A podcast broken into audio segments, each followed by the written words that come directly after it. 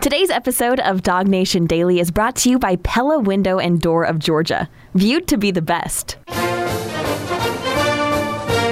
Presented by DawgNation.com. This is DawgNation Daily, the daily podcast for Georgia Bulldogs fans. Here's your host, Brandon Adams. If you were asking me as a Georgia fan to tell you one of the lowest points that I've experienced as a fan, if I gave you 100 guesses as to what it was, I'm actually not quite so sure you would say what I think in my mind because it actually wasn't a Georgia loss. Believe it or not, it was a, a, Georgia win. If you go back to the 2015 season, when Georgia was on its way to narrowly escaping against Georgia Southern in Athens that day as if memory serves correct, a 17 point favorite. The Eagles of Georgia Southern took Georgia to overtime that day. There was a Sony Michel touchdown run, which was actually a, a really good play. I don't certainly fault Sony for this, but a Sony Michel touchdown run in overtime to, to win the game for Georgia leads to this raucous celebration in the stadium. And listen, I don't fault players for being happy when they win a game because the fact of the matter is they work hard all week. And when you finally see that work pay off in the form of a win, you probably do feel like celebrating a little bit. And I'm certainly not trying to be, you know, the Grinch who stole somebody's happiness when it comes to, you know, college football win. But to see the level of celebration that was going on in Sanford Stadium circa 2015 after beating Georgia Southern when Georgia was a big favorite. But listen, I also kind of grew up at the time in which Georgia Southern was an FCS team. Or back then, we even call it FCS. We called it 1 double A. How many of you are old enough to remember back when that level of the sport was called 1 double A? That Georgia Southern was a 1 double A team and not on the radar of, of Georgia really at all. And all of a sudden in 2015, it seemed like for the folks, at least some of the folks in the stadium there that day, that was a win worth celebrating. And I have to admit, and I say this no, as someone who truly loved Mark Richt as Georgia coach. I really did. I mean, Richt is the kind of guy that I aspire to be more like each and every day. But when I saw the way in which Georgia fans, in some cases Georgia players, were celebrating a win against a team, with all due respect to Georgia Southern, that I viewed as a lowly opponent, I have to say that I felt like the program standard had really slipped. That Georgia just didn't quite seem to be aware of what it was supposed to be. And really, in a lot of ways, that moment against Georgia Southern ends up being a little bit of a of a precursor for kind of everything that happens after that. Mark Richt eventually removed from his job and Kirby Smart brought in. The rest, as you say, is history. It was a shaky first year for Smart. They lost some games that I think legitimately surprised some UGA fans. It wasn't a very pretty year. It was only eight and five. The following year, though, the magic happens. Georgia brings back some key seniors. They win the SEC. They go to the college football playoff. They win the Rose Bowl, one of the most thrilling college football games in recent memory and then they come within an eyelash of winning the national championship. And that's the kind of the key moment that begins the Kirby Smart era. And then after, everything after that's been kind of a, an attempt to get back to where Georgia was in 2017. Well, now here we are in 2021. A lot of time seemingly has passed in these early days, still early days, but not quite as early as they once were when it comes to Kirby Smart and the University of Georgia. And Georgia to begin the 2021 season finds itself in a position very, very similar to where it has been so much in the Kirby Smart era. A preseason conversation that includes Georgia on the very short list of teams that have a chance to win the national championship, but also thus far a team under Kirby Smart that hasn't quite broken through there in that way. One of the things a lot of folks in the media point out from time to time is that through these first years of Smart at Georgia, there's so much about his record with the Dogs that is almost the mirror image of what Mark Richt also did during his first few years of Georgia there as well. There's been a lot said about that, about just how closely those numerical records kind of stand up with each other but that has also led a sports writer within the last what day or so to write something that I do feel like needs to be corrected just a little bit. And I don't think this is like maliciously wrong. I don't think this was an intentional jab at Georgia. I just think it's incorrect. And around here, we try to keep our finger on the pulse of UGA and point out when we think things when we think things are incorrect. There's a guy named Charles Hollis who writes for AL.com, and AL.com is a big website that covers like the Alabama teams, Alabama, Auburn. Uh, been a big fixture around you know SEC media coverage for a long long time. In fact, this is the 75th consecutive year they have polled the SEC's SIDs. Now, what is an SID? It's a sports information director. That's essentially the head of PR for the football teams. And, you know, SIDs can become relatively famous just because they hang around programs for a long time. People start to kind of know who they are. And certainly the media works very closely with the sports information directors. And so, therefore, AL.com for a long time has been polling these SIDs about what they think about the upcoming season. And this will make a little bit of news. Any kind of preseason list typically does. But in the story about what the SIDs kind of voted and picked for the upcoming year, there was a quote about what this particular writer, Charles Hollis, views as the overwhelming narrative for the league this year. Georgia trying to close the gap against Alabama and finally overtake the Crimson Tide. But in writing about that particular trend, the idea that might happen, there was a statement made by Hollis that I think needs to be corrected, not just because this one guy is so wrong, but because this particular statement, I think, is fairly reflective about what a lot of people, I think, assume might be true about Georgia and its fans, which I don't believe is. So let me read you the quote by Charles Hollis, and then we'll go uh, from there. So this is what he writes at AL.com. Since taking over at Georgia in 2016, Kirby Smart has put together a 52 and 14 record. Hollis goes on to say that's not bad, but it's also not great. Not what many Georgia fans expected when Mark Richt was fired after 15 seasons in November of 2015. Once again, Charles Hollis, AL.com. Now, it's that statement there at the end. Let me read this one more time. When Mark Richt was fired in 2015, folks expected more from Kirby Smart starting in 2016. But is that really true? I mean, is that really true based on those of us who can remember back to 2015, the transition over 2016, and how all that went? I mean, you can still go back and read the DawgNation archives at the time it was actually fairly controversial. I mean, the, the the the firing of Mark Richt was not this universal thing that everybody was glad about. It was kind of a 50-50 split. I don't think it's saying too much to say it was a divided fan base at the time. Whereas there were people like me who I told you a moment ago who had seen ways in which the program had slipped, but there were also people like me that wasn't quite sure I wanted Richt to be, you know, fully blamed for all of that because as I said before, Rick was this like personally popular guy. He's this guy that many of us aspire to be more like. And I think that there's a hesitation then to kind of want to blame him for what had happened to the program, the ways in which it had eroded. Because by the time you get to 2015, we were a long way removed from, if you'll remember, like 2012 when Georgia almost won a national championship. All of a sudden, that seemed kind of like in the uh, distant rearview mirror. So when when Kirby Smart takes over in 2016, the idea that people expected him to immediately change everything and just go on an easy march towards a national championship, I don't quite think that's necessarily the case. I mean, uh, there were a lot of people in 2016 when George was struggling through those uh, first you know that that first gender smart that almost had a little bit of buyer's remorse of when you saw Georgia losing to Vanderbilt, when you saw Georgia losing to Tennessee, when you saw some of the things that happened there that year. A lot of folks wondered, wait, has Georgia entrusted itself to a to an inexperienced head coach, and is Georgia really better off than it was? Uh, you know, but before it fired Mark Richt. And if you want to kind of put a finer point on this for a moment, let's go back to something that Smart himself said when he first took that Georgia job. The idea that he was embracing a, a job where you had to win a national championship. Certainly, no matter what the feeling of fans may have been at the time, Smart himself did not shy away from the idea that that's what he was coming to Georgia to do. This is not perfect audio in terms of how well you can hear it, but it does encapsulate Smart from that time of, hey, yeah, we come here for a specific reason. Players, coaches, everything else. We want to win a national championship. This is what Smart said way back in his early days as Georgia coach. As far as expectations, I know everybody wants to talk about it and uh, ask questions about it. For me, it's important that you understand, as the head coach of the University of Georgia, I'm proud to be there, but we embrace those as the coaching staff. We embrace those as our players. When you come to the University of Georgia, the expectation is to win championships. And uh, that is what we expect to do at the University of Georgia, and that's the standard that we'll be held to.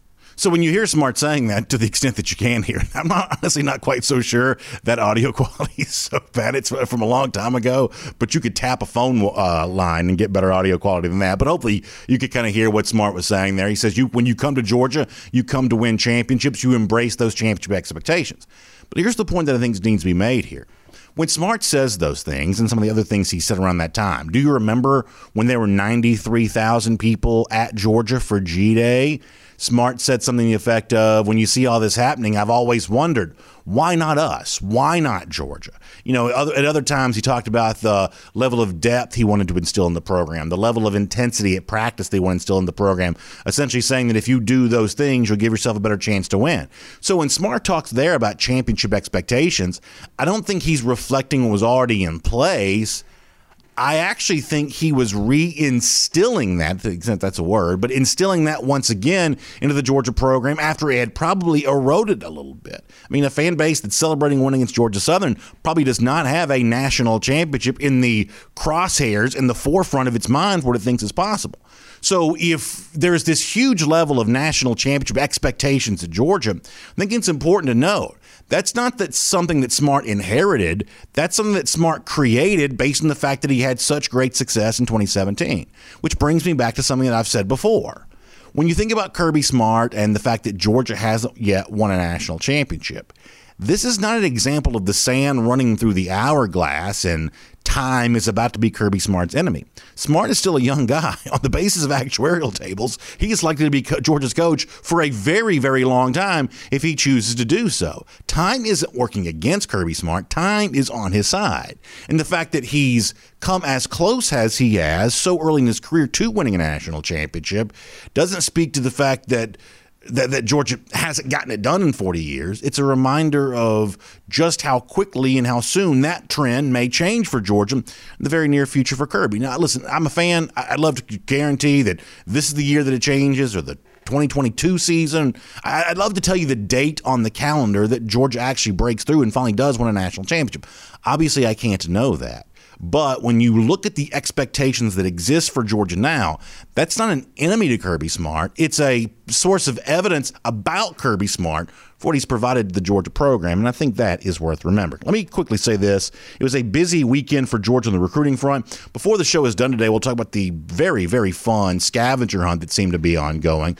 But also, shout out to Georgia for uh, also acquiring a recruit there this weekend there as well, a commitment from four-star athlete Ja'Cory Thomas. And Connor Ronley had a great story about that over the weekend at DawgNation.com. Jeff had a terrific follow-up on that as well about, you know, just kind of how Thomas ended up at UGA. And these fast-rising guys are always really interesting for me. You always imagine it must be an incredibly fun time in Thomas's life, the way in which he's grown as a prospect, shown up on a bunch of radars, all of a sudden now being in a position where you can commit to uh, to UGA. Uh, you know, uh, apparently really showing off some impressive film there. You know, kind of late in his uh, high school career and, and really moving up the uh, ranks here pretty fast. So there is good reading to be done about this at DawgNation.com. Really good stuff from Jeff Sentell. As Georgia caps off the end of a busy June by not only hosting some top recruits, but also getting a pretty impressive commitment as well.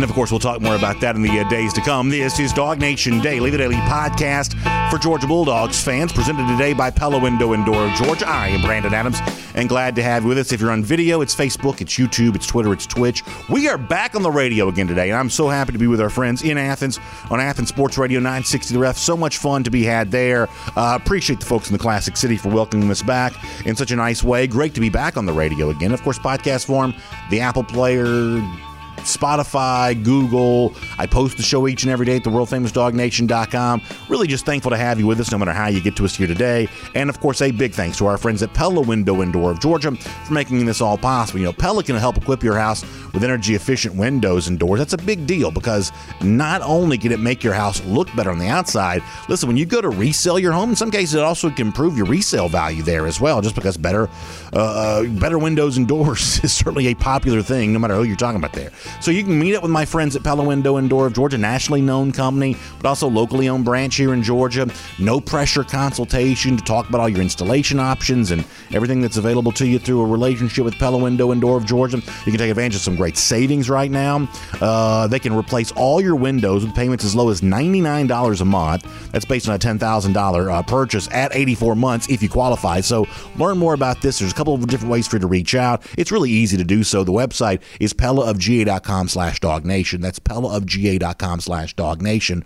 Or you can give them a call 678 638 1496. That's 678 638 1496. That'll get you in touch with Pella Window and Door of Georgia today. Just do me a favor tell them BA from DawgNation Daily sent you to them and that I said you would take really good care of you because I know that's exactly what they will do for you. All right, it's John Stinchcomb coming up in a moment. Uh, we'll talk to him about a lot of things going on around UGA. Before we do that, though, I want to go around the doghouse here today, assisted by our friends at AAA. And let me just say this uh, here for a moment that we had a really fascinating conversation on Cover 4 Live last Thursday. And I think it involved Mike Griffith and me. We're talking about Jordan Davis. Now, the one thing that nobody disputes is is that Davis is one of the most important players in the Georgia roster for this upcoming season. But the one question you always kind of ask is how you define that level of success for Davis? Like, what is the expectation for Davis because of the position that he plays? And how much is the stat sheet supposed to be a part of that? I'll invite you to check out the full show.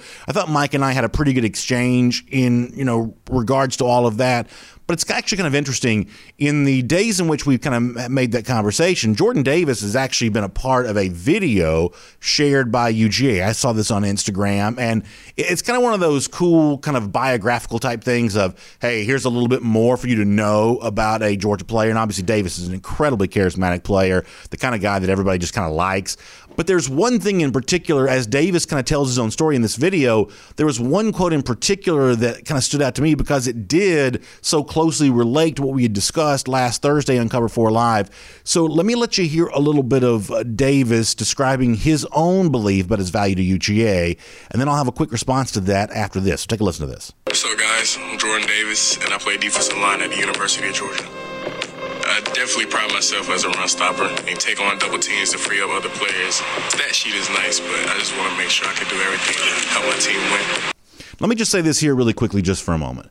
That obviously, if you had 85 Jordan Davises saying, hey, the stat sheet is nice and all, but I just want to make sure I help my team win. If that's what you have going on, then you would clearly be in a great position because every coach will tell you that the idea of having selfless players, players who are committed to something that's bigger than themselves, willing to commit to the team and believe that you know it's like the old you know corny thing about you know uh, you know big team, little me, or there's no I in team, or whatever the things you've heard over the years. That a guy like Davis, who seemingly on the basis of that quote really buys into that, every coach would tell you that's exactly the way that you want your players to behave. So we all understand that. But beyond that obvious statement, let me drill down this a little bit more as much as I love hearing Davis say, "Yeah, I'm not about stat sheet. I, am not about you know. I just want to help my team win. I, I, like to occupy blockers and let somebody else get the stats." That's a really cool thing to hear Jordan Davis say. But I would suggest, though, this that the best version of the Georgia defense this season includes Davis being more than just a space eater in the middle of that defense, occupying multiple blockers. That if you go back and look at kind of the recent standard for what first round pick defensive tackles have looked like in the SEC, go back to 2019 with a Javon Kinlaw from South Carolina or a Derrick Brown from Auburn. If you want to go back to previous year, a Quinnen Williams from Alabama. These were guys that did more than just occupy space in the interior of, of, of, a defense.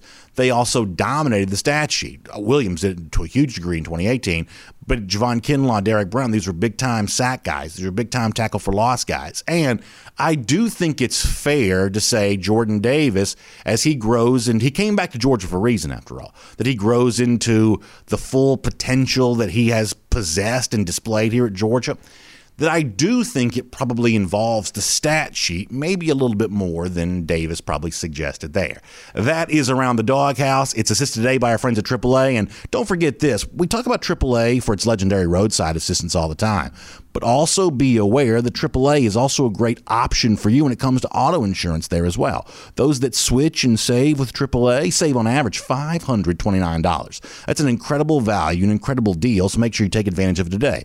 Website to go to AAA.com slash auto insurance. That's AAA.com slash auto insurance. All right, so it's great to have AAA delivering around the doghouse to us here today, and great to have all of you with us there as well. As promised before we're done, we'll look a little bit more deeply at what seemed to be a very successful scavenger hunt for Georgia on the recruiting front this weekend. We'll cover that before we're done. But for now, a little more on the Davis topic we were just discussing and a whole lot more around Georgia football. Let's get ready to talk to John Stinchcomb here on DawgNation Daily, presented by Pella Window and Door.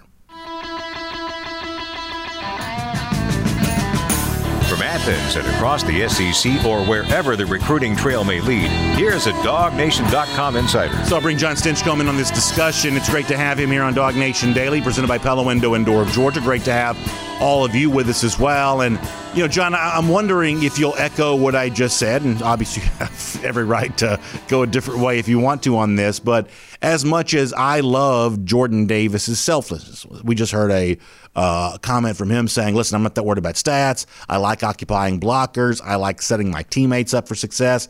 Everybody wants teammates who say that kind of thing. That's the kind of selfless attitude that I think contributes to a positive team vibe and obviously can help contribute to wins there as well. But I believe that in this final year for Davis at Georgia, he's more than just a role player. He's more than just a setup to allow someone else's success. That the best version of the Georgia defense here this season, I actually think involves Davis in the stat sheet a little more than the audio we just heard from him. That I don't think it's unfair to say, hey, he could be a little bit like what a Javon Kinlaw was once like for South Carolina, or what a Derrick Brown was once like for Auburn, or you know maybe to a degree, maybe a Quinnen Williams from Alabama, well, that's a slightly different kind of player. Uh, what do you make about that in terms of measuring the success for Jordan Davis here this season? Yes, I, I, it's a yes and no for me on that, BA. Yes, I think he's capable of, of adding more to his stat sheet, and, and he is more than just a space eater. He's a guy that absolutely can take on two blocks, but he's not limited to that. I think he's a guy whose whose skills exceed just being big. Obviously, his frame is enormous. There's a lot of big players in college football and the NFL, and if you if you're looking at that first round slot, um, there are some similarities with other defensive linemen that have found success in the NFL that come out of the SEC. But I think he's he's his own animal. Uh, he's more of that nose guard. Uh, defeating two blocks and still able to make tackles for losses player, but he's not the penetrating, disruptive force that Derrick Brown was. Nor does he need to be. I, that's that's where I think the distinction comes. Is uh, he is probably your true three-four nose guard that can two gap and mm-hmm. and take up those additional blockers and defeat those blockers and push the pocket in, in pass pro. I think there's there's his opportunity to step up his game. Is yes, I think everyone who watched Georgia play last year saw the drop off that occurs when he's not on the field, specifically in the run game. His ability to take on um, and manage from not only A gap to A gap next to the center, but really be disruptive inside the tackles. Any interior run game play, you have to factor in Jordan Davis and his ability to not only take on two blockers, but shed those blockers and make plays on his own accord. Um, but w- where his opportunity lies is in the pass game. Uh, yes, he's been a pocket uh, presser and, and, and compressor in the past, but can he add to that? I think that kind of takes his game to that next level because you, you want him to stay on the field. And when he can transition from being that two gapping run stuffer, recognize it's a pass play, and then transition into those pass rush moves uh, quicker with with uh, more sudden recognition. I think that's the improvement for him. And and you're talking about a guy who already plays at a high level. So yeah. You're talking about moving great to exceptional at this point. So, at the risk of bearing our audience in minutia, let me ask you this: In the last full season that Davis played, that's going back to 2019, he had two and a half sacks is it fair for me to say, ooh, I'd like to see what was two and a half in 2019 be four or five in 2021 on the basis of that's not probably taking sacks away from somebody else. That's also assuming those sacks probably come on first or second down because the odds are Davis, uh, typically speaking, has not been on the field very much for Georgia on third down. That if Georgia has this like really robust team sack total, getting a couple of extra from Davis, what you hope is a full year of health for him, and also Georgia playing a full season's worth of games, something it didn't do in 2020. To me, going from about two and a half sacks to about four sacks, five sacks, you know and I'll, I'll, just leave it at four five for a moment, that that would be a big improvement and a nice way to kind of get to that, like, say, 40, 45 team sack total that the great teams seem to find a way to get to. And, and, and if that's the case, he's gonna uh, he's gonna have to do that in first and second down Yeah. when it's when it's uh, dual threat offensive situations. Otherwise, uh, as great as Jordan Davis is as a player, you have to look at the skill sets of, of those guys around them. And you're talking about a guy like Travon Walker and, and Jalen Carter, who um, are, are good against the run, but you'd have to think have superior skills when it comes to pass rush from an interior position, and you, and you're bringing in, you know, you're kind of shifting the defense down a little bit, letting those quote unquote defensive ends play in the interior, so you get your outside linebackers like Adam Anderson and and company, uh, Nolan Smith included in that, as edge rushers. So there comes a point where there's only so many spaces for bodies to be across that front Yeah. in, in typical pass situations. So Jordan uh, is going to have to create those pass rush opportunities when he's on the field in those uh, very clear three, four situations lined up straight directly across the center. I also think that uh, his ability and effectiveness as a pass rusher um, is going to only be uh, complemented by the effectiveness of the edge rushers. And um, th- there's a lot of talent there, but it's also a lot of potential. And, and uh, with potential, you have to actually realize it. So the development of Adam Anderson and Nolan Smith and, and the guys that are coming off the edge in those clear situations.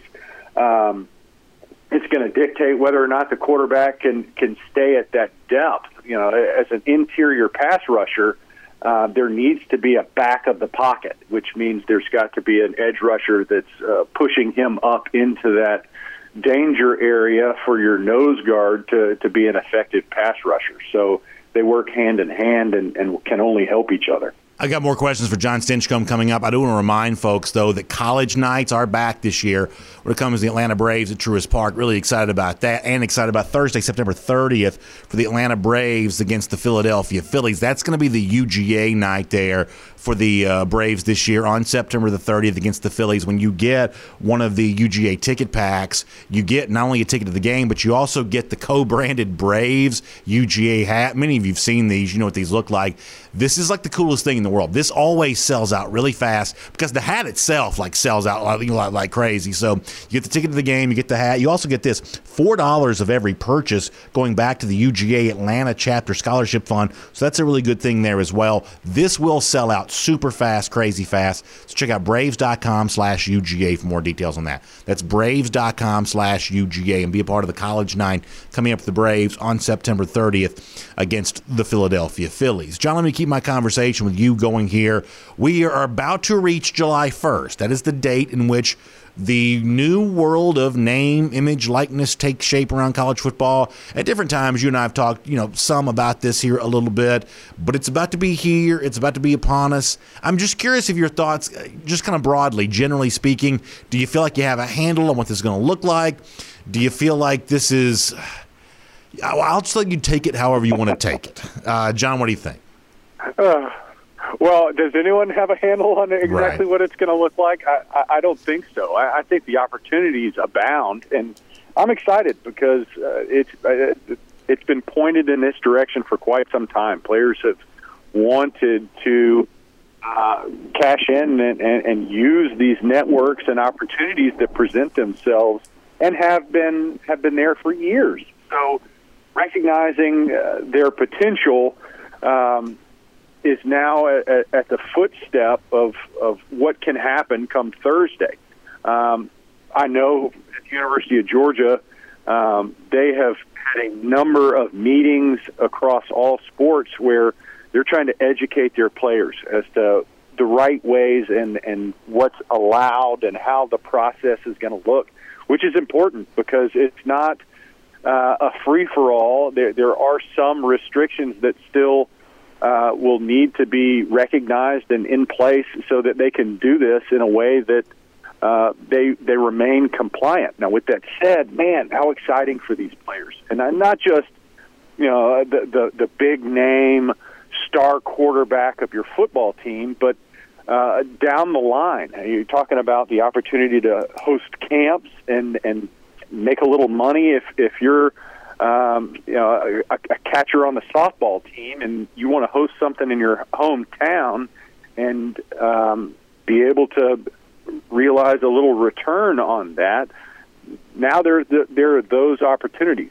Now, BA, uh, you look at it and you you think with all these restrictions in place, it will certainly affect um, recruiting and and hopefully, I think there's some positives to that. Maybe you're recruiting and, and keeping some of your uh, elder statesmen that otherwise would be looking to go ahead and make the jump to the NFL. I, that's been a, an issue for me, and I'm sure I'm not alone at looking at guys that I don't see it any other way. I'm going to continue to use this term: quit on your team before the season's over. Mm-hmm. Um, but if there's opportunities for them to to realize some sort of cash return, and I'm not talking about pay for, pay for play that remains illegal, but if you're still able to to make a profit off your name, image, and likeness, and all of a sudden. Uh, you know, I've got a contract with a local uh, Ford dealership, and um, I can plaster my face on some marketing material for them for a five figure contract and still stay at my preferred university, maybe that keeps guys around a little bit longer, and I think that's uh, that could be a positive. But there's a lot of stuff that I think we're we're about to sit back and witness that uh, they're going to need to iron out because this is a, a game changing uh, alteration into the way college athletics have been viewed um, that affects literally every student athlete across the campuses of uh, you know the the premier D1 uh, sports and also trickles all the way down to uh, your your lesser known schools and and lesser appreciated sports as well. So let me tell you what one of my concerns is. I'll give you a chance to respond back to this. That with the advent of these new laws and opportunities for players, that we're about to introduce this like whole new category of advisors into the world of all of this. Uh and those are advisors that advisors that we haven't really vetted. Whereas, and I've had people tell me this before, and it is true that well, you worry about bad advice from some sort of financial hanger on to one of these players. It's not like they can't get bad advice from a coach from time to time too, and that's true. But Jon, coaches are famous, and so if a coach were to give bad advice or bad instruction or something along those lines to a player, there's going to be a negative repercussion for the coach for doing that. For instance, let me give you a hypothetical. Let's say a coach puts an injured player back in the game. That would be hugely detrimental to that coach in terms of future players that might want to play for that for, for that coach. He has a tremendous incentive not to do wrong by the players that are currently playing for him because he wants future players to want to play for him there as well. And there just does not seem to be that same level of vetting process for whoever's going to you know enter into this d- discussion for players in terms of how they can profit the most on their name, image, and likeness opportunity. That's the concern that I have. Is is boy, you better hope that your favorite team, in this case, obviously most of our audience are Georgia Bulldogs fans. You better hope the people that are now giving them NIL advice are really giving them good advice because I think it just could be very easy to be drawn astray with all of this. Oh, make no mistake, there are sharks in the water, buddy. They they smell the blood. There is with agents for the NFL, I think there are more agents than players. I mean, there's more guys that are trying to get just a, a piece of that money um, for professional athletes, and it's predatory at times. And you're talking about a field that's been established, and and still you struggle to regulate it. So you're, we're delving into this new uh, world and opportunity for players, and I guarantee there are people out there, predators, that see it uh, as an opportunity for their selfish and personal gain. So there are going to be a number of promises that are made um, across uh, these agents. Agents, that's a, a, a loose term. Folks that claim they can help you maximize on your name, image, and likeness that don't have these student athletes' best interest at heart, and and are going to make you know there's going to be some bad decisions that are made, and there's going to be an adjustment period where the NCAA or another governing body is going to have to figure out how do we protect and save and and um, keep our student athletes safe from these predators. And we don't know what we don't know yet, and it, it's going to be a period where uh, there's a lot of, I'm sure, marketing organizations and bodies that are being formed that is going to be great for players. But sadly, there are others that um, are, are going to prove themselves to to not be uh, holders of these student athletes' best interest at heart. I've kept you long. I apologize. Let me squeeze in one thing before we let you go, though. One of the things we've talked about a lot over the last week is there's a guy named Bud Elliott, writes 24 7 Sports, who does what he calls the blue chip ratio every year, essentially looking at the percentage of former four and five star players on you know various teams' rosters. You're not surprised to know that Georgia ranks second on that list.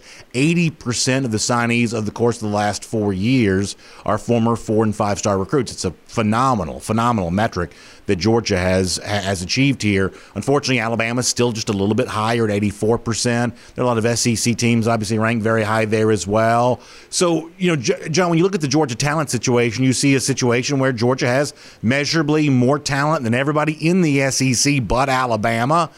Uh, it certainly seems like recruiting alone not going to be able, not going to be enough to overtake the Crimson Tide because they just keep recruiting just as well, if not better, each and every year. So if that alone is not the full and complete formula, then what is kind of that missing special sauce that ultimately gets that done?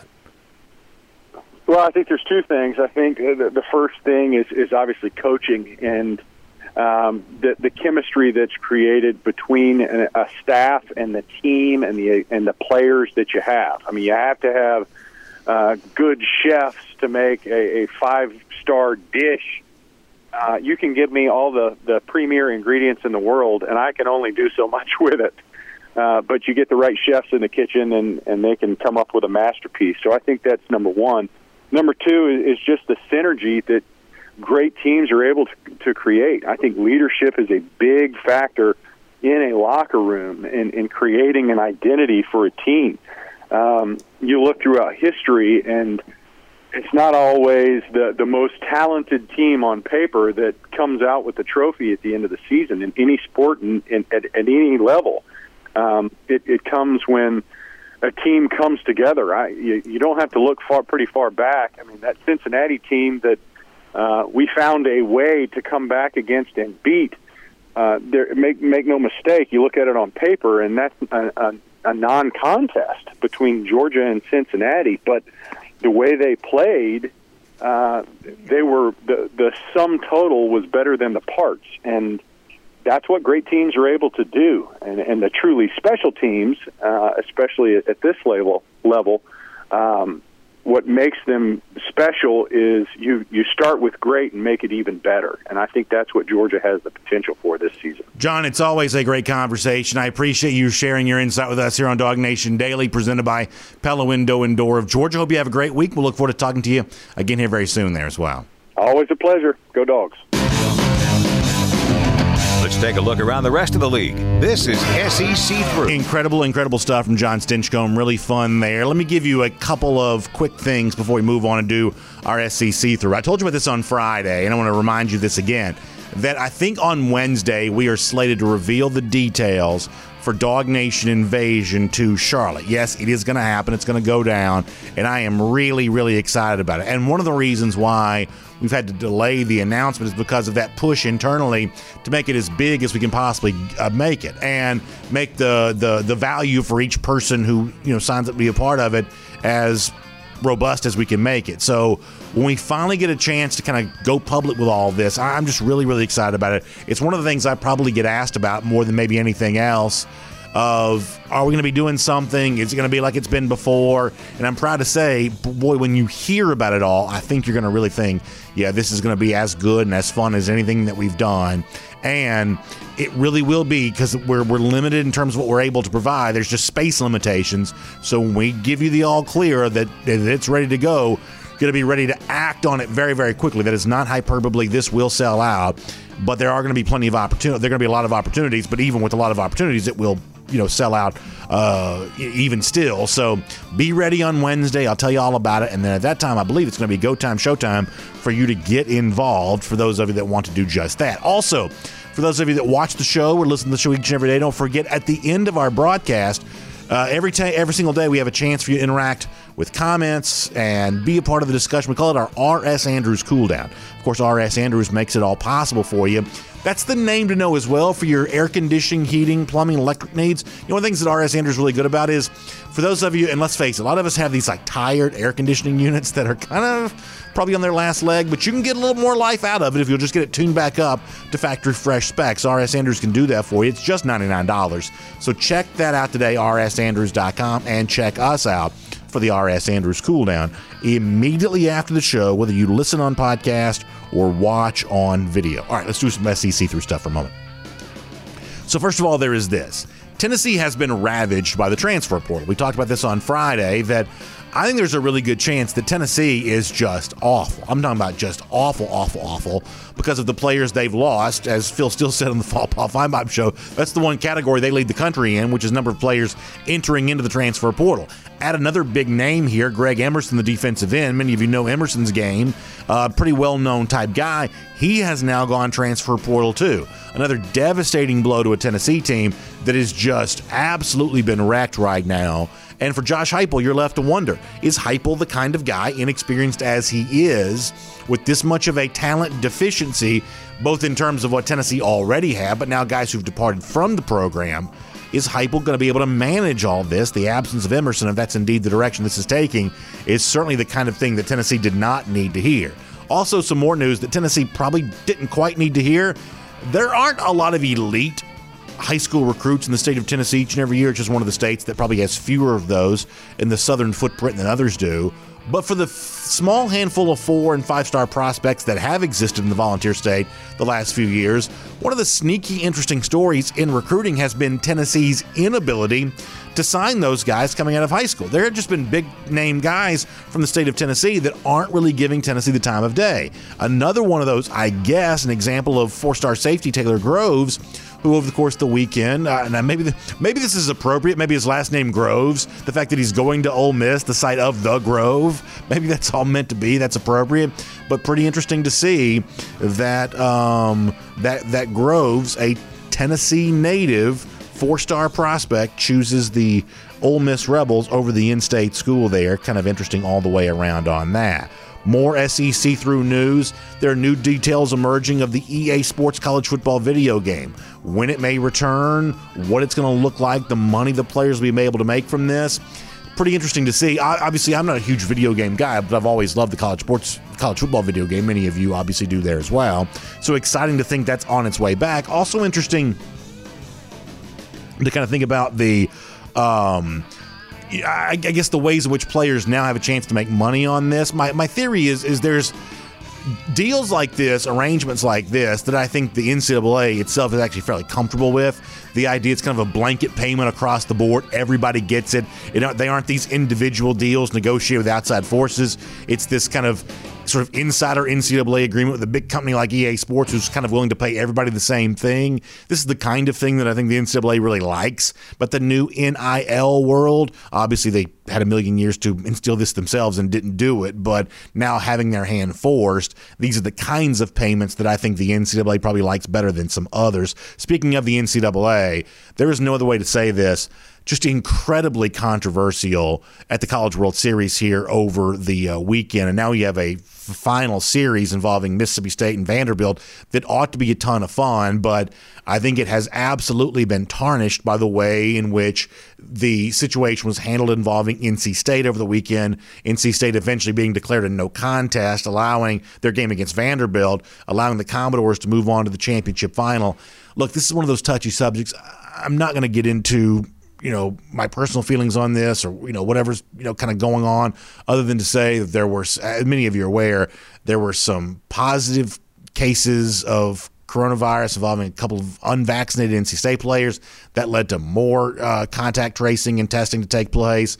Eventually, NC State just didn't have enough players and had the game late on Saturday night declared a no contest. This is just a mess. It's just an absolute nightmare if you're a Wolfpack fan here. And just a tough look all the way around for a sporting event in the College World Series that had been you know, roundly celebrated for its return after not taking place a year ago. So much positive media coverage, and now this very odd situation, at the very least, seemed to be handled in kind of a ham handed sort of way. This is just a little bit of a mess, and it's a shame to see a tarnishing of what has been a great event and what ought to be a great final series. Mississippi State trying to win its first national championship. Everybody hates Vanderbilt uh, in baseball. People would love to see them lose and some of the fun has just been kind of taken out of this by the way the NC State thing was handled. Let me finish this one more quick final story for our SEC through here, and we'll do this relatively quick. There's a guy named Dan McDonald who covers basketball recruiting for Rivals.com, and he tweeted something over the weekend that kind of got my attention, and I thought it was worth bringing up here. And so this is obviously from the perspective of basketball, but I think it has relevance for Georgia because of basketball, but also potentially for how it could also mirror what's happening in football there as well. So McDonald, who knows basketball recruiting, this is what he writes on Twitter. Can we show this on the screen and uh, give folks a, a chance to see that? So he says, common theme I'm seeing from talking to college coaches lately is that offers are going to be hard to come by for high school prospects. And, McDonald says, hard to keep. So if you're a high school prospect that receives an offer and decides it's a good fit, don't play the recruiting game, he says. Go ahead and commit before it disappears. Now, let's assume something for a moment. I think that McDonald's a good reporter, probably, but let's assume there's a little bit of hyperbole baked into this, right? The coaches themselves saying this to McDonald maybe have a little hyperbole in their way of describing this, and he's just simply relating back what they say even if we assume that coaches are exaggerating this a little bit, hey, you know, boy, if you're a high school recruit, you get an offer, you better take it because that offer may disappear very quickly. If we assume that coaches are exaggerating a little bit when they say that, even if we account for some of that, there is still a lot of what McDonald describes there that is probably true based on what we're seeing with our own eyes. The fact that what about 2,000 names in the basketball transfer portal. About three quarters of those have nowhere to transfer to. More than a thousand names in the football transfer portal. Once again, the average player in the transfer portal does not have another FBS home in which he can kind of move to.